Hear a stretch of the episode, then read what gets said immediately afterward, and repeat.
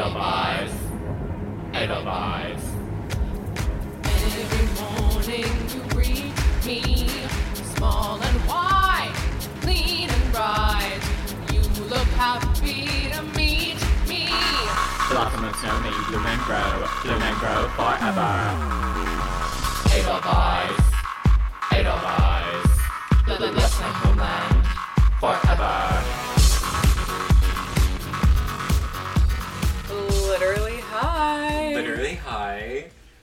We're in such a good mood.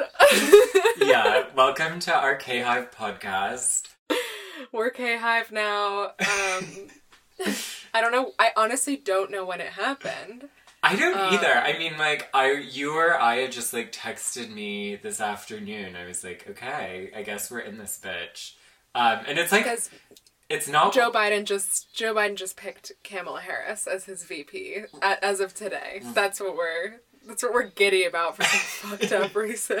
right. It's like not what we planned to podcast about, but like, I've been in an amazing mood ever since. Like, the memes are so good. The memes are on fire. I tweeted for the first time in like months. Mm-hmm. Like I just I feel like I feel like with the protests, like a lot of people who had like the right edge during like the Democratic primaries just kind of lost it because they just like didn't know how to tweet appropriately or like what jokes could be like it, it wasn't a time to joke. Yeah, like know? there's no And now like, it's like- irony about like yeah a race riot. Yeah, about like just like psych exactly. like I feel like I feel like June, July were just like so dark and heavy and like and, humorless. like yeah, and and Joe Biden like literally choosing like the identity politic cop just like really sets things like back to where you know like it just uh, the pieces have fallen everybody has like shown their hand and it just like feels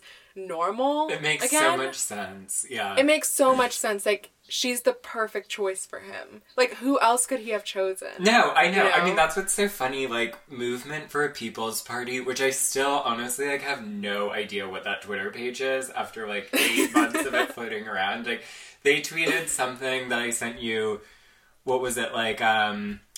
Oh yeah, like time. Like looks like Joe Biden has officially given Donald Trump another four years in office. It's like. What? Like What? in what world was like Kamala Harris the tipping point of like this this like sinking ship? Like literally like there It just feels so yeah. Cause like okay, they tweet that, but then like Trump tweeted like a whole slew of like anti Kamala like ads, and he literally calls her a radical left Marxist.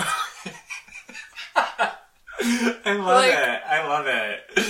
it's just like I.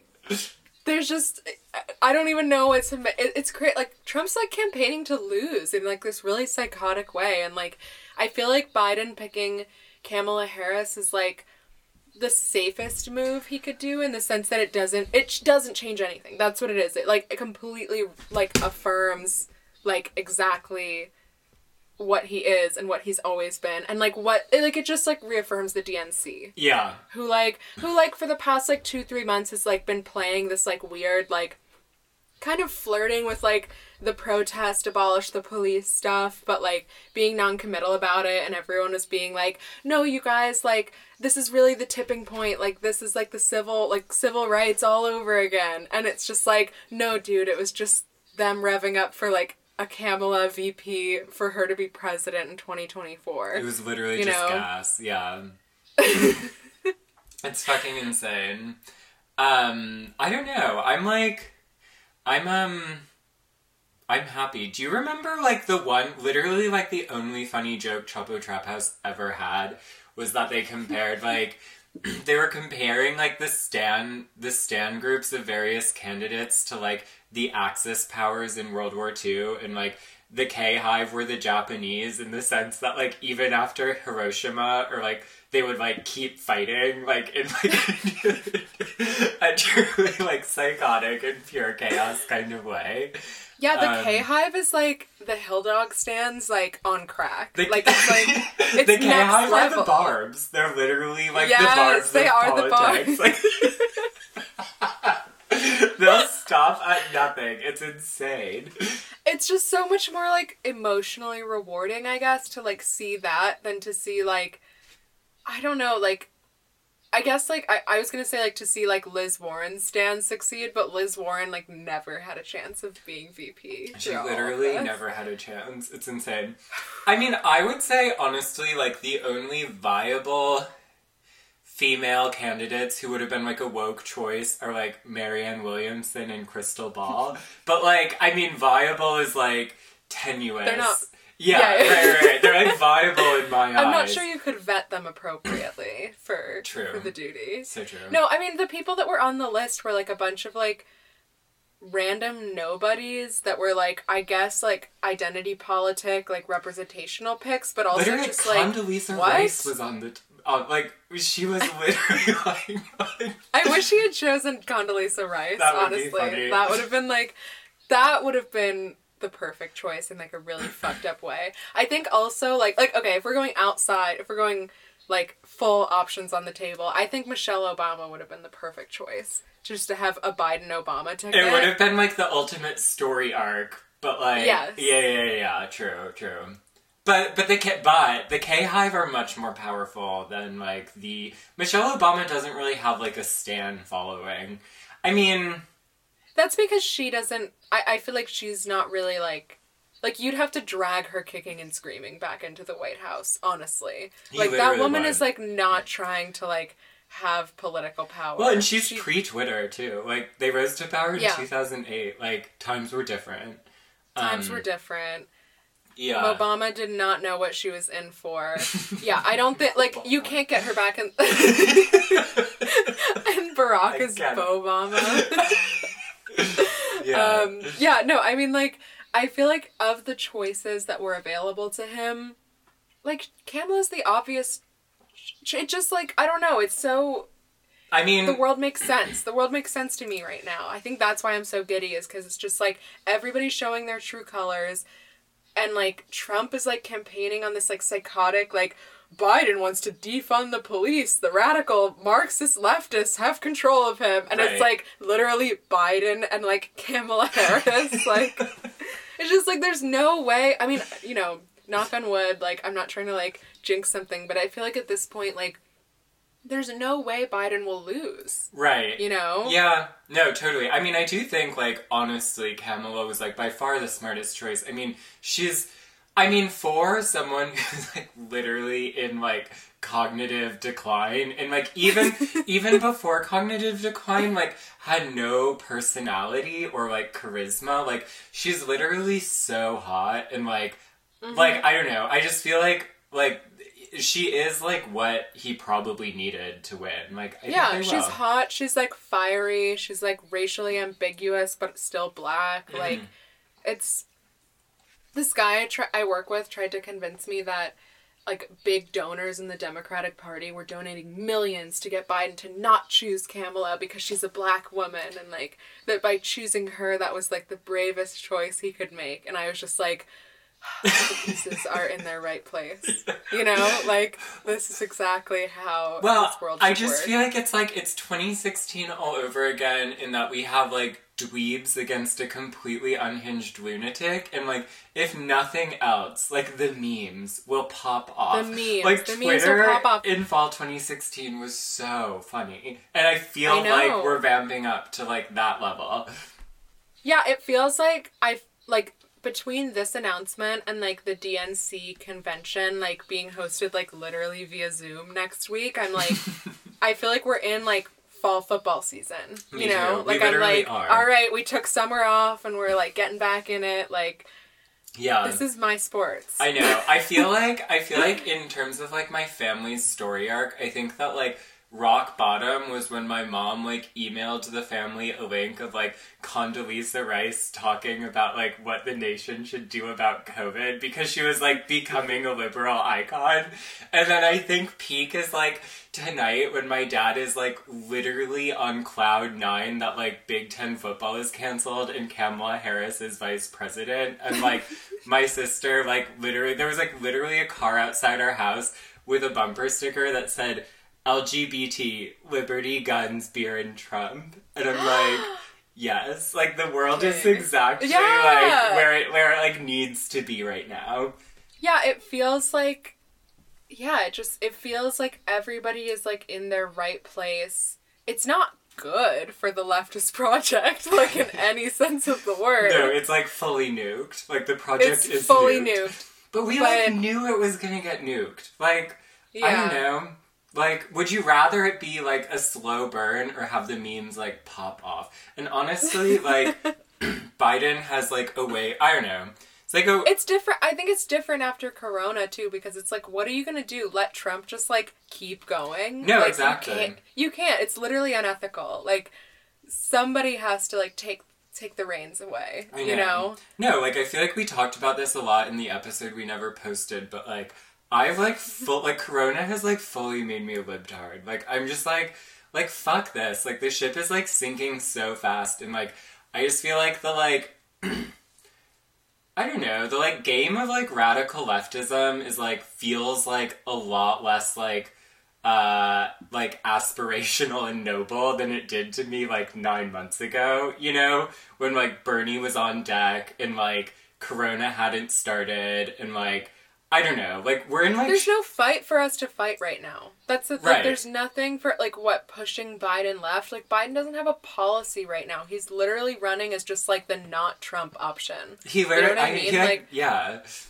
he can't like I think that's more that's more what it is for me. It just feels like the leftist project is like pretty like there are like there are arenas in which it's like still at work. Like I would say like Mhm. the congressional primaries where like progressives are winning in like New York for example Yeah. are like examples of like like I'm excited to see the squad grow beyond the squad. Me like too. very excited for that. And it'll be cool to see how that like I don't know how that plays out in like a Biden presidency. Like, will the establishment Dems capitulate to it more, or will they just like show their hand? That's what I think they'll do. Like, I do think that there's like, like democracy and politics are like such a slow game, Mhm. slow game, and I think like.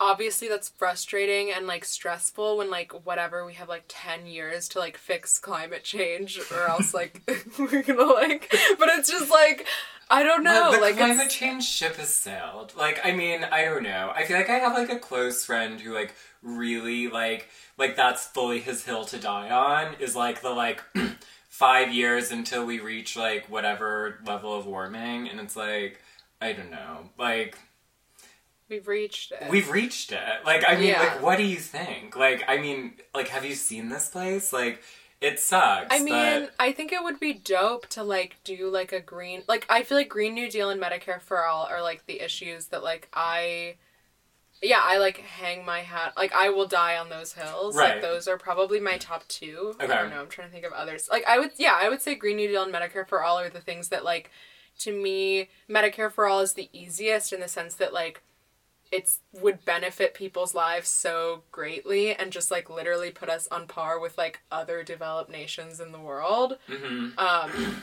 and, and, it like, would take on set- pharmaceuticals, and which like, like set a precedent for like how a public program could like operate too in like the most obvious way like i think it's a little more abstract to imagine how like green new deal policy would like interface with like our lives or our bodies but like right. It seems like Medicare for all would be something that just like would be wildly popular if implemented. You know what I mean? Right. Like literally, who, like, literally the Trump ad that he put out was like, uh, Jake Tapper, some CNN bitch, like interviewing Kamala Harris, being like, um, so like it says here that you're like really pro Medicare for all and like you want to get rid of private insurance, but like what about the people who like their insurance? And then they like do this weird splicey edit of Kamala's answer where she's like, get rid of it all, get rid of it all. And then Trump's like, Kamala's gonna like wreak havoc on he put it out today Yeah, he's oh like been like god they're ready. Like they were ready to come and like smear her as a radical Marxist. like oh my god i love it's that so fucked. But yeah, I mean, I don't remember why I brought that up. But yeah, I just think like Medicare for all is one of those things that just would be like relatively easy to implement and wildly popular and just yeah, like lay the framework for like what like a public program in the US could that works well could do. yeah And then Green New Deal, I would say, would be the most like impactful to people's lives in the sense that like I feel like a massive federal infrastructure project like would just like really revitalize a lot of areas and like it would produce jobs and obviously like we'd be like dealing with the climate crisis. Like I just think it would like on in like a very foundational way like restructure our relationship to like country, to land, to like ourselves, our communities. And yeah, so yeah, like yeah. No, I mean, I think the thing with like I meant with Green New Deal too is just like I think there are people who like and like honestly, Naomi Klein's one of them who are like fret about the like we're gonna unlock like catastrophic levels of like global warming when like the Arctic methane in Russia like finally like becomes unleashed, and I just like I mean, first of all, like that's fully gonna happen. Like, there's no way we're gonna stop that in, in the next like four years.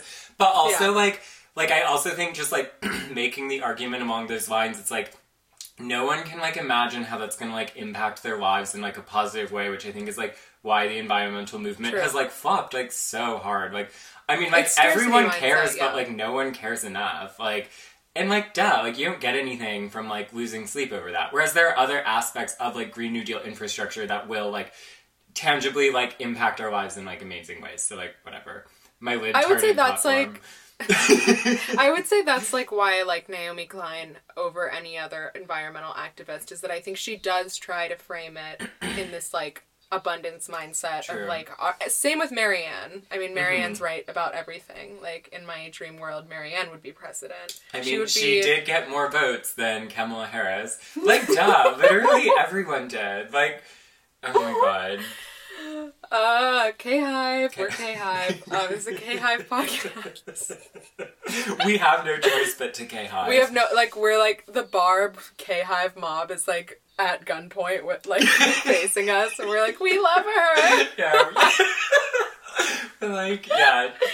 We're like white flags. Um, we're ready to go down with this ship. Yeah, but I think I think that is part of why I'm not as compelled by like what you're saying about like the People's Party like uh Twitter account like whatever. Like I think the left in the last couple months has just been so focused on the culture wars, which to me is just not the hill I'll die on. Like I will die on the Medicare no. for all hill. Yeah. I will die on the green like I'm not going to die on the eradicating racism from the heart and minds of every American hill because I just like I I don't see like a tangible end to that prod project or even like yeah, I don't know. It just and I think that's like that's what's being awakened in like the anti Kamala platform. It's not really that she's like not Medicare for all or not Green New Deal. It's that they're like she's a cop. Right. You know, it's like she's anti sex worker. Like she's anti like drug offense. Like she like put all these guys in jails for drugs, which sucks. Like Yeah. totally. I mean, like I obviously think like you No, shouldn't yeah, go to jail for like a drug offense. Like you shouldn't go to jail for prostitute like prostituting yourself. Like whatever. Yeah. But it's like those are the the hard hitting points that they like pull against Kamala, and I'm just like, you're not gonna. This, It like, doesn't this matter. is It like doesn't not matter. it. I'm like, yeah, I'm like definitely, definitely not pro Blue Lives than Blue Lion, but like, I am, um, like, Blue Lives are not like the lives that I'm, they're not like the, the crowd I'm trying to like usher to the guillotines. It's like literally like, you know what I mean? And yeah, like, you're, no, like, I agree. That's what I'm saying. It's just like it feels. It, it's a culture war. I mean, this has always been my complaint about like the protests. Is like it's like a culture war that like is not dipping deep enough, in my opinion. And Yeah. like, not to say that it can't, because I definitely think that like racism follows the lines of basically like all inequity and corruption in this country but i don't think that's the parallel that people are like trying to draw they're like trying to draw this like weird like fighting for fighting like amongst each other for pennies Yeah, like, yeah, no, you know? literally, which is like so sad and pathetic and cynical. Like this isn't even. I didn't even plan to mention this on the podcast, and I hadn't even thought of it. But I also have been feeling like optimistic in the last week that I feel like a lot of like the graphics I've been seeing, and I think like like like non-ironic political graphics I, and i feel like a lot of this is bernie derivative but like i feel like the conversation is becoming like tax the wealth that like bezos and elon musk have like accumulated like during the pandemic you know like i feel mm-hmm. like that's Yeah. like very much like what i've been seeing as opposed to like i don't know like kill racists or like era- like cancel racists stop talking to your mom Stop. no, yeah, but I think that is She like that has off like color at the dinner table. Yeah. cancel your cancel your mom. Um, I Twitter is your chosen family. Honestly, Twitter is my chosen family now with the memes, with the memes that are coming out. I like, know. I'm like I've chosen. I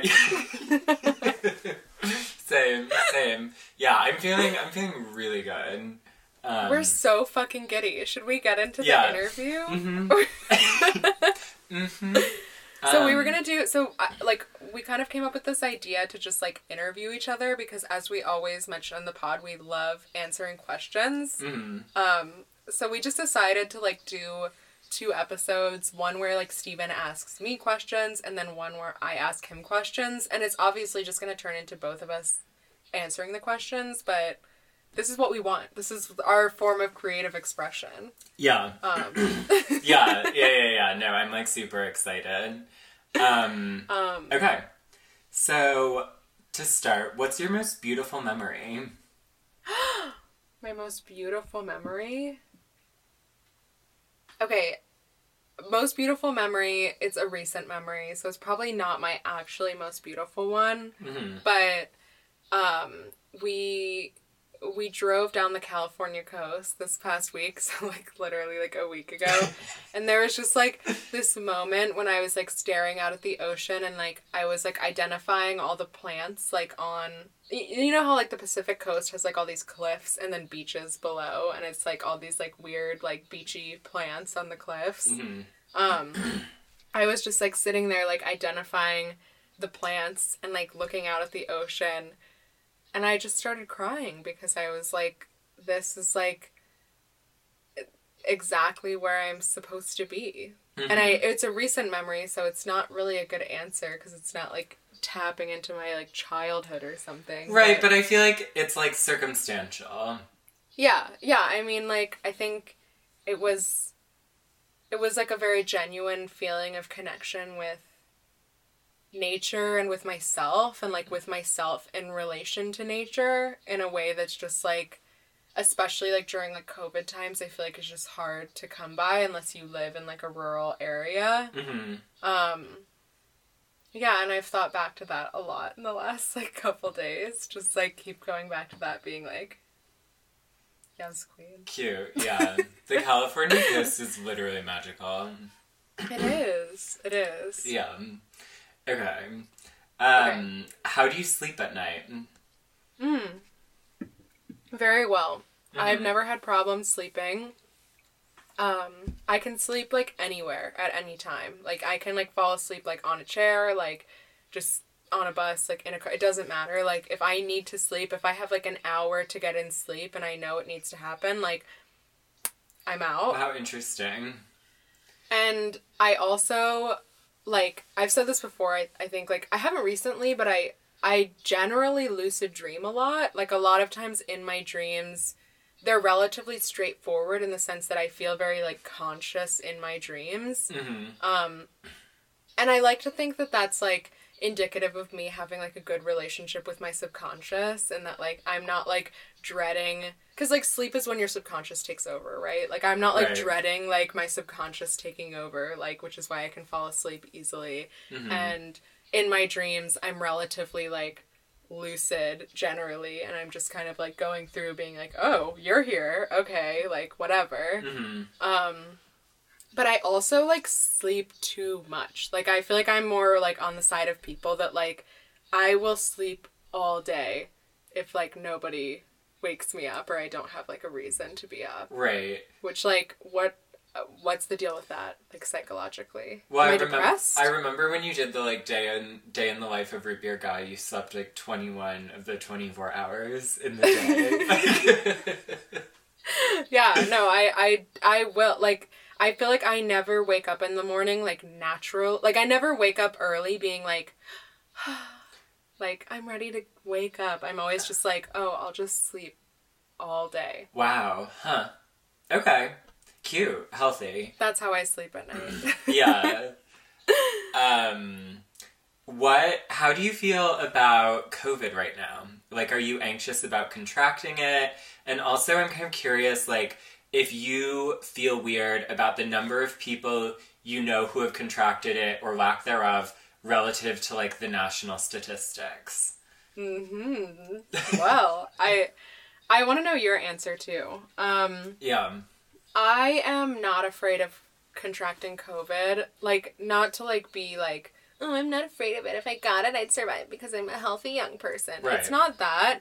It's like I'm pretty isolated. Like, if I need to be or want to be, I can be very isolated. And I think like I feel pretty in control of like my exposure, hmm. I guess. Like, I don't have to go to work or like anything like out of the house and I live with Tyler who also doesn't have to. Like there's nothing that's like forcing me into like uncertain situations and so I think like obviously like that doesn't mean that I like have lived in like total isolation the last like 5 6 months. What it means is that like when I take a risk, it's my risk Yeah. you know and i think that's the best that you can ask for Hmm. like is that like you have like a sense of like control and autonomy over like your body and your health and like your choices Uh-huh. um which like obviously like you know people who are like working at like grocery stores or like being uber driver like those people don't have that and like that fucking sucks yeah, that's like you know. yeah, yeah, yeah. So dehumanizing. I feel like I am like the voice that you mimicked, being like, I'm a young person, and it doesn't matter if I get it because I won't die. But I like is that your perspective I mean, yeah, yeah, well, okay, my thing with COVID is like layered because I like literally was so obsessive with the fact that I thought I had HIV when I was 22 that I like fully went through like a whole thing with hypochondria and kind of like mm-hmm. really like kind of rationalizing in my mind like I think what was like, important for me during that journey was like coming to peace with like if I have this, it will be okay. And like kind of like Sure, and yeah. that in many ways I guess is like a relinquishing of control, but like I think for me it was like what am I going to do? Like either like worry about this relentlessly and let it like kind of govern my life or just like um you know, live with like a little bit like a marginal amount of uncertainty that I know like is not like going to be necessarily fatal. Um I don't know, it's hard like with COVID like I think with COVID like I'd rather not get it just because I don't want like chronic like heart issues or like whatever the like whole kind of the current yeah there's like, a whole is. unknown i think that's the main reason why i'm not if, if i was just like oh covid's like a flu i'd be like eh yeah i'll probably survive like realistically right. But i feel like there's so many weird complications that i'm just like i do not want to deal with like a chronic condition like, Yeah. as a result of 2020 like Mm, No. True. Yeah. this year's like given us enough. Just like let us be K Hive and like rest in peace. My God. we should be at brunch right oh my God. Ah, what have we become I Um, feel like the the we should be at brunch crowd wanted Warren though. I don't know. I honestly like right or are they K Hive? i think they just wanted a woman i think they're happy either way Okay. Uh, you know, You know? then I'm happy for them. Um, okay. Um, yeah, so like, I mean, I feel like, okay, but I think it's really interesting, like, interfacing with COVID as being, like, realistically, like, a part of our reality for the foreseeable future. And it has been, like, it's shaped so much of, like, our reality, every single person's. And it's really interesting talking to people about, like, the way that they conceptualize their risk, the way that they conceptualize, like, the disease or, like, what they're afraid of or like what walls they put up and where because I feel like and you and I have talked about this a little bit like um like when we were like together last week you were saying that like you know science is like a useful and important thing to organize a society around and I think like we don't have that right now in a Yeah. lot of ways like people are basically like making like intuitive psychological decisions about safety and about risk that aren't really based in much you know like they're kind of just based in like oh i do this because it like feels normal or i don't do this because it like doesn't feel normal and like what normal means is dependent on like the people you're around where you live Yeah. like you know what I, like and in this way that's like very. It's creepy. It's creepy Yeah, too. it Like. I really hate kind of having to like shift my expectations or like I don't know, I think for me like I'm so like uh I usually just like succumb to whatever like the people I'm around like what their vibe is, which is like I don't know. I mean, hasn't really like gotten me any trouble because they haven't been like especially like chaotic actors, but like I'm not about to be like that girl who's like everyone mask up. Like I just like I don't know, I don't really have like that bone in my body, uh, for better and for worse. Um, but yeah, I think yeah, I think that's like an amazing point that like like under liberalism, I guess like science replaced religion as like the organizing principle for society. And like I do think that like it hasn't just been COVID, like I do think like the rise of Trump and this is kind of like the end of hypernormalization, like is like the rise of Trump and the rise of Putin and the rise of like the right in Europe. It's like we are entering like a post scientific truth like reality and like mm-hmm. low key like the I mean I think that's what was like most scary about like the protests to both of us was that like they were like completely and utterly like negligent of like scientific consensus and so like the chaos like I honestly feel like maybe that's why I'm so K hive is because like like finally Kamala would never. She would put COVID in jail. she would give COVID the death penalty. she would she would Oh, she would. You know she would. Yeah, she would. okay, okay, anyways, but how do you do you know people who have had COVID? So I don't know. Okay, this will be a whole discussion, I'm sure. Mm-hmm. Um, I don't know anybody personally that has been like diagnosed positive, etc.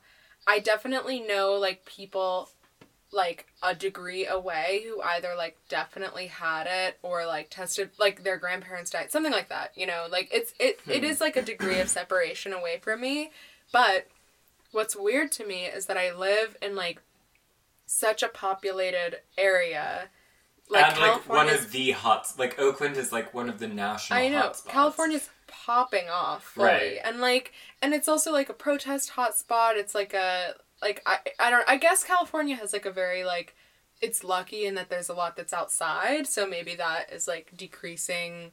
No, but it's not because the peak, the peak is just rising. It's it's weird to me like the number of cases that have been confirmed because like that the fact that I don't know anyone because it's like okay, the number of cases that have been confirmed is only like a small subsection of the people that have had it, right? Like Uh-huh. not everybody goes and gets a test. Not everybody goes to the like if anything the majority of people probably don't like Mm-hmm. go and get a test and go to the hospital. They're just like I'm sick, I'm going to get over it or they're asymptomatic or whatever it is, I you guess. know? Okay. And it's just like weird that I don't yeah, I don't know, like the statistics. I I thought at this point I was gonna know someone who died. Yeah. Like no. that's like what I felt back in March. Same. You know? And I mean, I guess it is like, like to some extent, like we are like, not necessarily like PMC, but I guess we're we are like petit bourgeois. Like we're like uh in higher education in like elite universities effectively like i do think that like to some extent the people who are living with it or have had it are living with it it's like not aids but the people who have like had covid are like probably poorer like oftentimes and Yeah. so i'm sure to some extent And like it's clustered as well. I think that's part of it is that like you get like an outbreak Right. in like a community Like or a in a family or building. whatever. Yeah, yeah, Mhm. yeah. So there is some like I think if you did know people it would probably be several people at a time rather than like isolated like oh one person in my house got it. Right. Nobody else did whatever. Right. Um actually one thing that i'm like curious about that like will probably make me sound ignorant but i feel like i have to ask it is like with the unemployment benefits being what they are why do people work in grocery stores Dude, that's like been like a whole fucking thing that like I mean I was kind of talking to Benson about it on our trip because like we well I should say like the CARES Act ended so now they like suck again.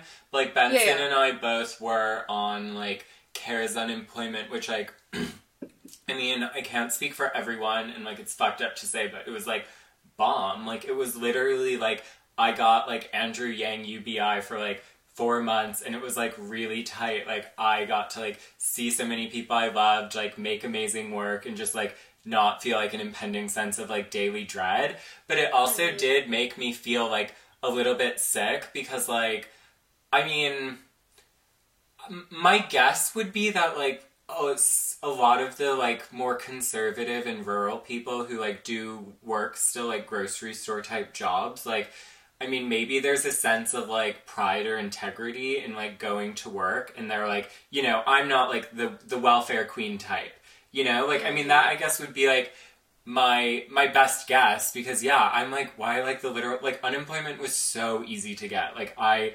literally was like air quotes fired from like my job in China. They didn't even like contact my boss. Also like thank God because he like doesn't have an email or phone number. So like like I mean it's just like like yeah, I guess it, it it did make me sad because I felt like the people who benefited from unemployment like somehow it probably was lopsided in a way that like configured into like the culture war i'm guessing like in general like younger yeah. liberal people like chose to be on unemployment and Well, like okay, could you be on Medicare if you were unemployed? Like, what about healthcare? You know, like like workplace healthcare like if you were on unemployment, like with the CARES Act, did you not have healthcare if you were like, if you didn't have some way to access it? Like, would you Um, would you be uninsured? Is what I'm asking. I mean, I guess. I kept my like Obamacare healthcare, which is like fifty dollars a month and like covers nothing. So like, I'm guessing that's like what most people. I'm guessing most That's people what who are I'm imagining is that it's like, like. a benefits thing. Is that like, I guess if you like Trader Joe's, for example, like gives healthcare to their workers. So right, but like, okay, does like I, Weis or like you no, know, like Key Foods no. This is what I'm saying. This is what blows my mind, and I think like. Okay, my conspiracy theory is that this is like all a part of like the 4D chess like neoliberal plot to like make it so that unemployment literally is what conservatives say it is and like just yeah, yeah, yeah, yeah. Keep going. Because it's just like, okay, why not just give like 600 a week or whatever it was to like everybody? Right. Like, honestly, it wouldn't be that much more. Like, I, and it's just like, I feel like there's so many people who suffered losses financially under COVID that aren't unemployed. Like, Yeah, any small business owner's not unemployed right now, but they're like fucked. true, like, true, true. if you own like any Right. sort of business like that isn't like yeah like an online reach like amazon type thing it's like you're getting like the shit end of like the stick and you're not getting any money from the government Yeah. but if you just like if you just like were unemployed you'd be chilling and i just am like this is literally like yeah this is what the conservatives like say it is and it doesn't have to be this way yeah. I like mean, it's such like a i don't know that's a galaxy brain ass take, and like a galaxy you're brain take. like I think like uh, you you uh I think the truth's probably like less interesting because I don't think that like Lindsey Graham is like that smart, you know? Like I don't know. I don't know that like there's that level of like panip- like political manipulation happening like in the GOP. But I do think that um But it does legitimize the complaints of working class like conservatives that are like being like, oh, they're living off the government, like the welfare queen argument. Like it does confirm that, and in a way that is like their base that they rely on. The Republicans, I mean. I'm, I agree with you that like Lindsey Graham in particular, or like many GOP people in particular, like are kind of like too pea brained to be Right. able to do that. But like I feel like lobbyists and like all the like dark figures in the shadows, like they're playing the 4D chess. Or Mm. At least I kind of have to believe that they are, or else I'm kind of like, oh damn, like we're really in this chaos, bitch. Like yeah, I mean my my like CARES Act journey was um honestly like so positive and like I I don't know, it was just like it was so interesting because like I really did feel like I was taken care of by the government in a way that was like so much more basic and accessible than like something like even Medicare for all or the Green New Deal, which you're like, what the like literal hell does that like look or feel like, you know? Like mm-hmm. I don't know. And I think what what makes me, I guess, sad about like seeing people who still do go to work like under the care like I don't know, I think I subscribe to the idea that like conservatives still like do like Weis or key foods type groceries jobs because there is like a kind of like exactly like you're saying like Reagan era like air quotes work ethic and like hatred of the welfare queen. And like I it makes me just like sad for them because I feel like the most obvious step for them to like attain like a deeper level of spiritual fulfillment like would be the CARES Act, but they just like get in their own way because they're addicted to their own misery. Well, and it's just like set up for like I don't know, like I feel like what are you gonna do if you like have like a shit job like that? Like do you have to get yourself fired? Like I I honestly don't like someone come on the pod and mansplain unemployment to us because like Right. I don't know, but in my mind it's like you would have to actively kind of choose that lifestyle in a way that like yeah, I can understand like why you wouldn't challenge like your own notions and your own like and and maybe there's a degree of security too where it's like okay, like if you have your job, like keep it, you know? Mm-hmm. Um but yeah, I mean just like imagine if like we had just said like okay, everybody who makes under $75,000 a year whether you're unemployed or otherwise, 600 a week. Like Yeah. can you imagine, you know? Like Mm-hmm. or even less than that. Like it's like you don't even need like you know, and if you are actually unemployed, then there's like something on top of like I feel like unemployment effectively served the purpose of UBI and that's not what it's supposed to be. Like we should have just had a UBI. Oh yeah, yeah, yeah, yeah. Right, right. And then, well, yeah, exactly, because UBI wouldn't have like pandered to the culture war, and so therefore you're like, what was mm-hmm. in the interest of them in terms of 4D chess, in terms of pandering to the culture war? Because I think you are right. Like, I feel like I knew people who were like, I wish I could just get fired from my job because I'd be making more money mm-hmm. on unemployment. And I think that the people who, un- literally, the people who unemployment benefited, and this is kind of like as per my Twitter feed, but I feel like it was people who like quit their jobs to volunteer for Bernie. Like, because I feel Yeah. like unemployment was easy if you were like, it was, I mean, I was basically like already unemployed, and so like it was so easy to apply and qualify for if you were like, if you had kind of like already been unemployed between like December and February, which is like, I don't know, like literally was like Bernie your bust vibes. So yeah, I mean, I think that's like a woke ass take, honestly. Like curious to see how it pans out. Like curious to see what they do because I'm sure there will be another resolution reached about like some extension of the CARES Act or otherwise and I'm curious to see how it plays out. Um curious to see like what a Biden presidency would do in terms of like November like we're not going to be over through like with this by November, you know what I mean? Like right. we're going to be like in the throes. Oh, it's gonna be worse. It's because it'll Yeah. be winter. Yeah. yeah, exactly. So like it I I'm curious to see if they do end up I, I hope that they end up expanding it in some sense to like a more UBI type of thing. Yeah, that'd be really Um, cute. It'd be so cute. It would, Uh, honestly.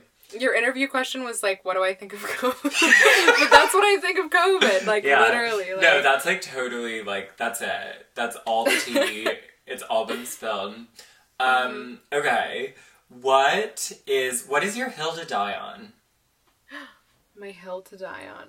And I feel Um, like I have an answer for you, but maybe Okay. say yours first. Yeah, excited to hear that.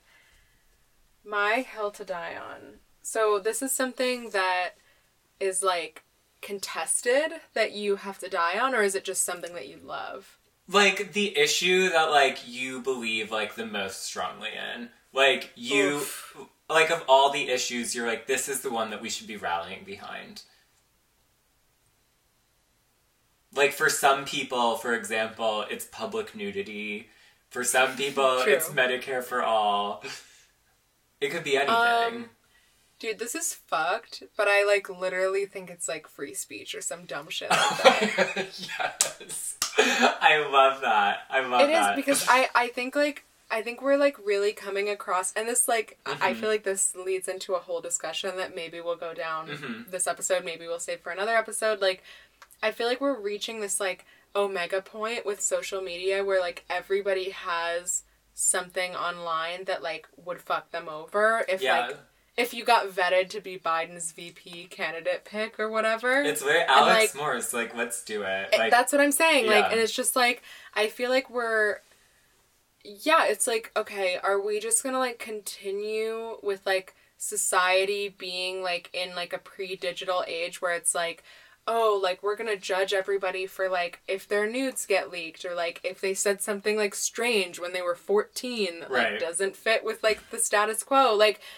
I just think like the whole I, I think there's it's an impasse. Like we'll never like Yeah. be able to get past like this era of like like truly disgusting like petty cyberbully battles if we don't like reach this point where we're all accepting that like our own viewpoint is not like the Yeah. categorically right or correct one and that like it is valuable to have a diversity of opinion it is valuable to allow people to speak up like yes, queen. Yes, queen. Like I mean, like- this is my hill to It's die. valuable like, it's just, to yes Queen.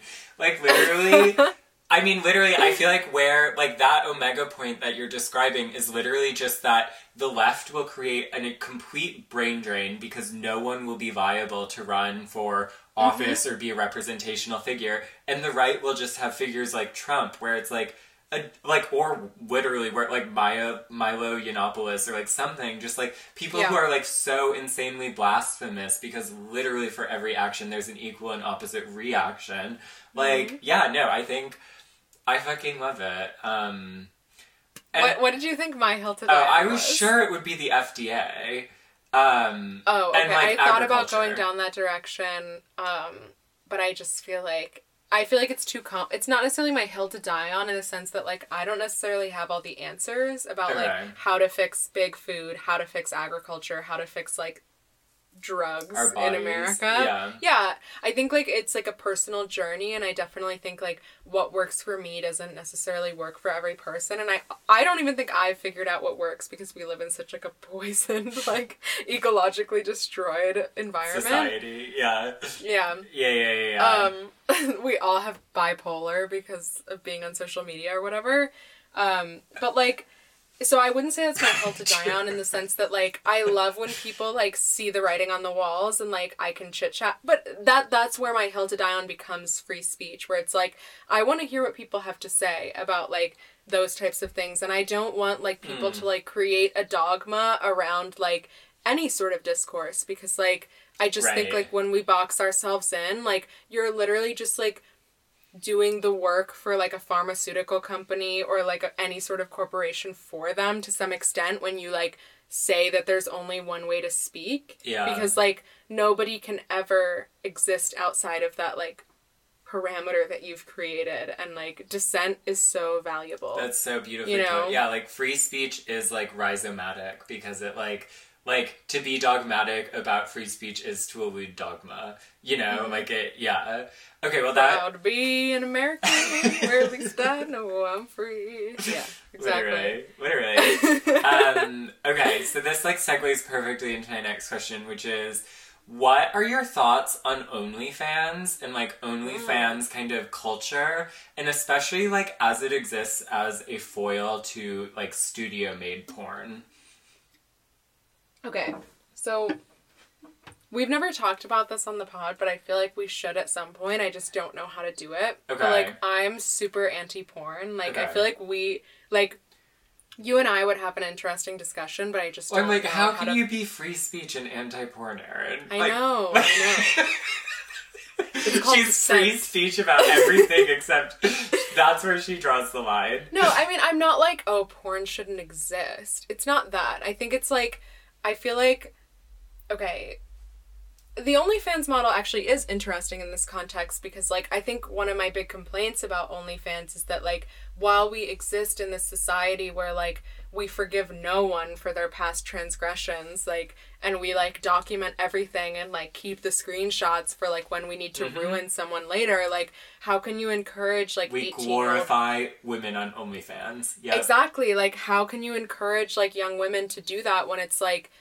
I mean, like women, like having like your body like put against you, like is just it's such like a classic form of like oppressing women, and you're like literally setting someone up for that for the rest of their life. Mm-hmm. You Yeah. know, Yeah, yeah, and yeah. like. I think it's and also like, interesting. Yes, queen. She I know owns her like body. she's a communist queen because she's getting money from all those hay pigs. Yeah, no, I know. It's just like, are you kidding? Like you're creating like it's it's like commodifying your body, which is like one of the only things that is like yours and yours alone. You know, and I think that like from a feminist perspective, it's hard to reconcile for me. Um, right. Yeah.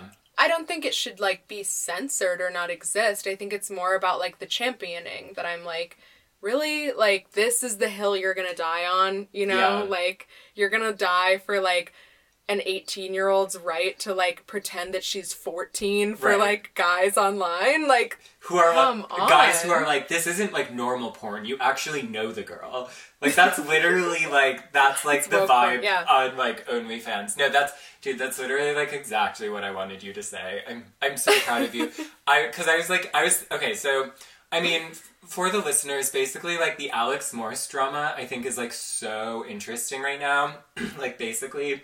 Alex Morse is, and it ties into like what we were saying about free speech, but like Alex Morse is like this gay guy who like worked at a university in western like rural western massachusetts and then eventually ran for mayor and now is running for like uh, congress of like rural western massachusetts. And he like repre- and he's like running in a primary to kind of like oust a like pretty like establishment centrist democrat. And he like represents the green new deal and medicare for all. And he's like obviously like openly gay like that's the point. And basically um, a group of like college Democrats has like me too'd him for having like consensual, re- con- literally consensual relationships with like students while he was a professor and like while he was a mayor. But like their well, thing, he was an adjunct professor also. It's not like he was a like lecturer. He's like a lecturer. He's probably making like eighteen dollars an hour. I know. Like and like he. he had power though, Steve. Yeah, he had power. Like literally, fuck. Literally, what else is sexy if you don't like? Come on. Anyway, sorry. Yeah, on. it's so fucking true. Yeah.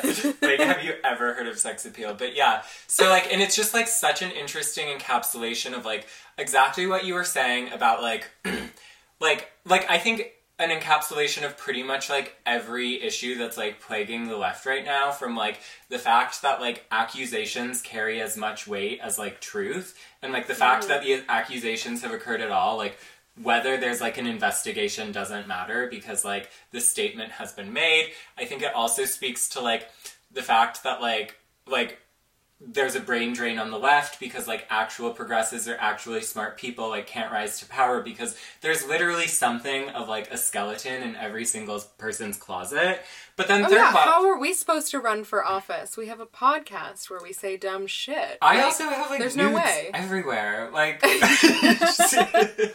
no, it's fucked up. Like, and then no, but with that's your Ayn Rand tattoo on the spine. Cancelled. Cancelled. so true. Oh my god! Just wait till the wokes see me running for office with an Ayn Rand tattoo. Like, oh my god! No, but like, and then, but the third thing, which I think is like honestly like hurts my feelings in like a personal way, but it's like it's so interesting because it's like what. I think that I am so like obviously anti-pronoun, like pronoun policing, kind of vocabulary policing, and it's so mm-hmm. interesting that like the left has like so many people on the left have like really made that like their hill to die on, but it's like they're literally like not okay with like a, like actual like homosexuals like sex life. Like literally, Yeah. Like every gay person I've ever met is like on Grindr and having like ratchet ass hookups. Like that is gay culture, and it's honestly Yeah. like a beautiful thing. Like I was on Grindr the other day. I was like. On grind, it's so gross, but they're like rich, poor, right, left, old, young, like literally, ev- it's like a one of few spaces that like It's a melting pot. truly still is like a fucking melting pot and it's just like anyways i don't know like how oh i guess but then yeah and so i was just thinking of it in relation to like those college democrats who have me too'd him are totally the type of people who are like pro OnlyFans, pro like 18 year old mm-hmm. you know what i mean like they're so Yeah. okay with sexuality in like certain discourses and like They're vehemently literally it in okay others. with sexuality when it's like a commodified good. Like, do you really think that there's not a power imbalance between like an 18 year old like that's like being told to do things by like random anonymous men online who send her a hundred bucks. Like Yeah. that's a legitimate power imbalance, you dumbass. Like, are you kidding? You know, like it's just yeah. it's it is it's literally capitalism. It's capitalism like absorbing the culture war. Yeah. And, like no, and, it's fucked. I mean, and it's like I, I think OnlyFans is like the Uber of like I feel like that's why I'm like Yes. pro studio porn in this case because like Hmm. studio porn is the taxi driver union, OnlyFans is like Uber Lyft, you know?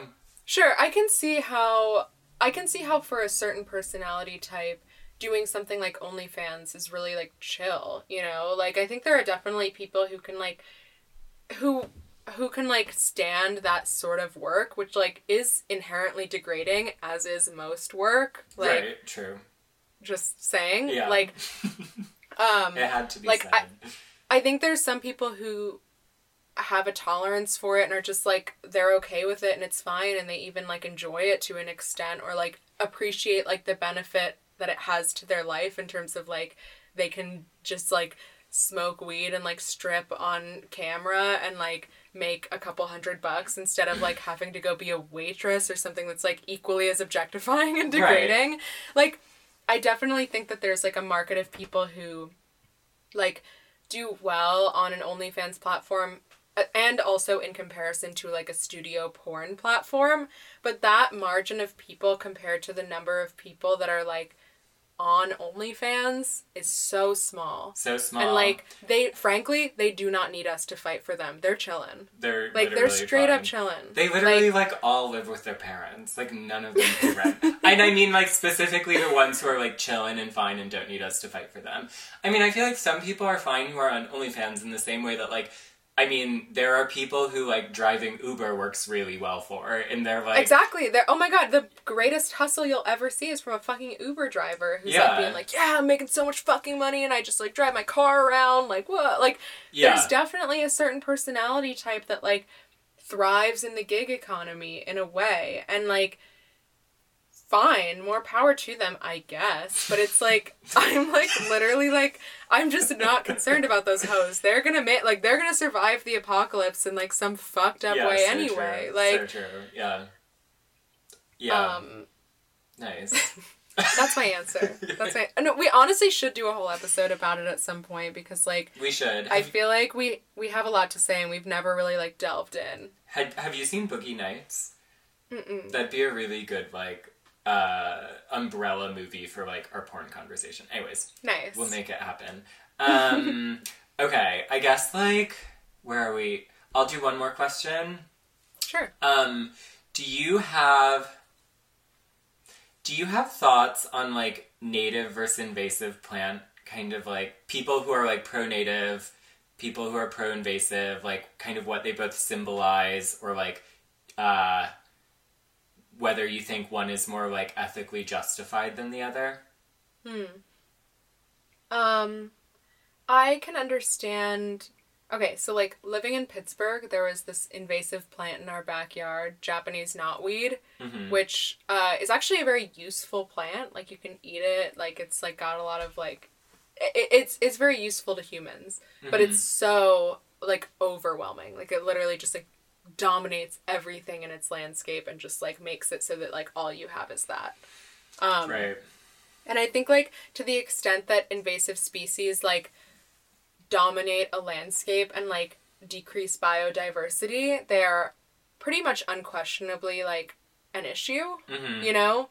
Like I definitely am not like Darwinian survival of the fittest, like to the level where it's like, well, if the plant's doing well here, then it's supposed to be here and it should win because that's natural. like it's like sure. no, like yeah. you know and i think like good examples of that are also like uh like island nations like hawaii where it's like hawaii had like a very particular delicate ecosystem for i don't know like thousands if not millions of years Right. and then like we brought certain things in a very small period of time and it just like destroyed a lot of ecosystems in a way that's like ultimately unfavorable for the island of hawaii Yeah. and and like you can also decreases say- biodiversity probably as like a measurable kind absolutely of Absolutely. and i mean you can also think of like the you know, like smallpox, like disease ravaging of like continental North Native Americans, like North Mhm. American Native Americans, like as an example of that as well, you know, I mean, where it's like pathogens are alive. Yeah.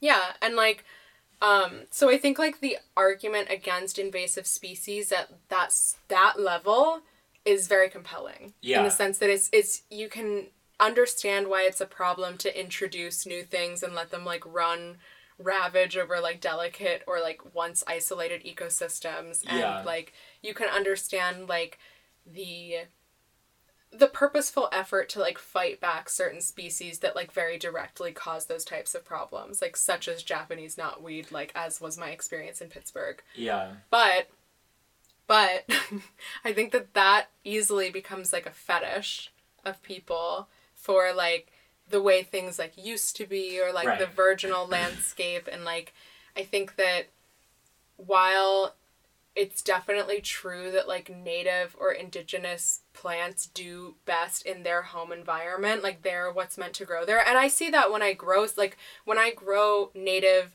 like northern california plants they do so fucking well in my yard. Like that's where they're supposed to be you know? Okay. and like for sure that's legit like i'm not gonna try to like grow some like dumbass like ornamental in my yard just because it looks pretty if it requires me to like water it like twice a day and like you know what i mean like it's like i think that there's like kind of a common sense element to it but i think like the you can't go to the level of like purity with it Mhm. because like purity doesn't exist in nature and like i think like especially with changing climates like yes.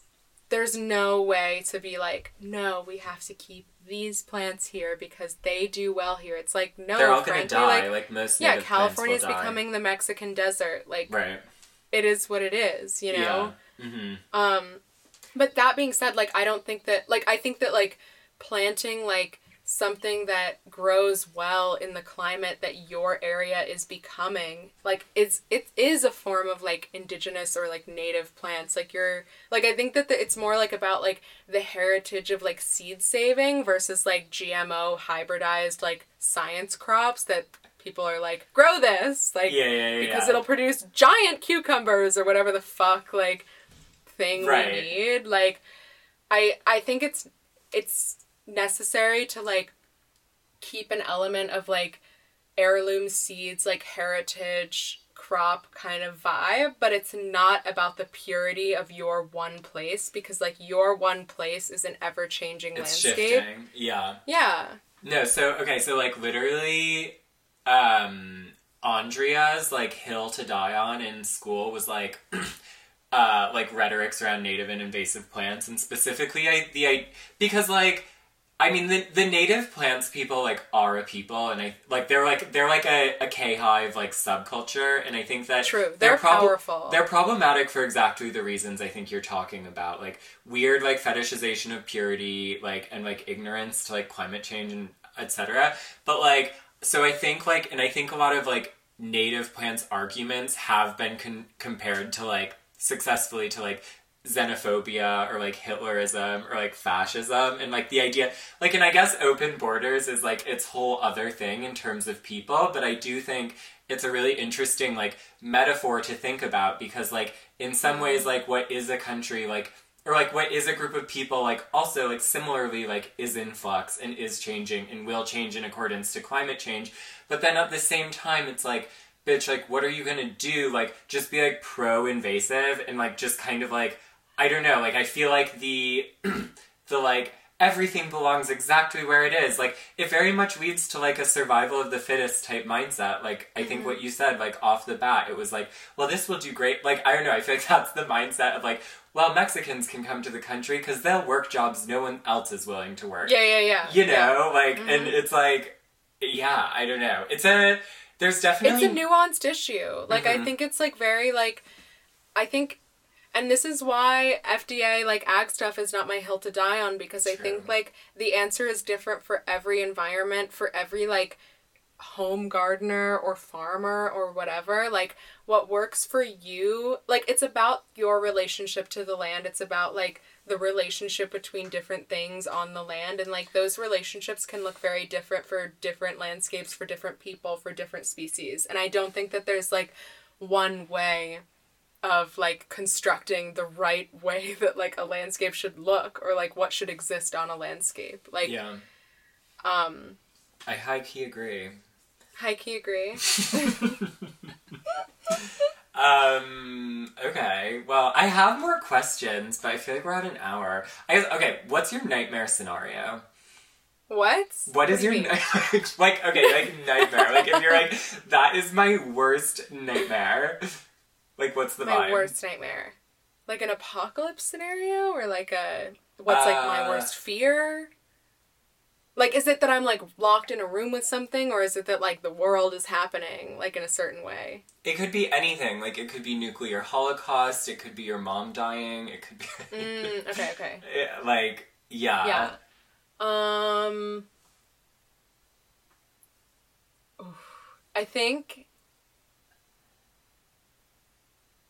it's probably something like about like losing everyone that i love in like one moment you know Okay. which could be a nuclear event or True. it could be like a you know disease situation. although disease situation would be like slow spreading i feel like as we've seen. worst nightmare scenario is like uh you're like seeing like your family all in a car like drive to your home and you're like okay see you in a bit and then you see like the car get like hit by another car and you know that instantly like all of them have died Okay. you know Yeah, yeah, yeah. that type of shit Yeah. that I think would be like enough to like spiral me into like maybe it would be like an insane awakening, you know, like and I would like become like super zen, like changed forever in like a positive way. But my guess is that I become would an like alcoholic.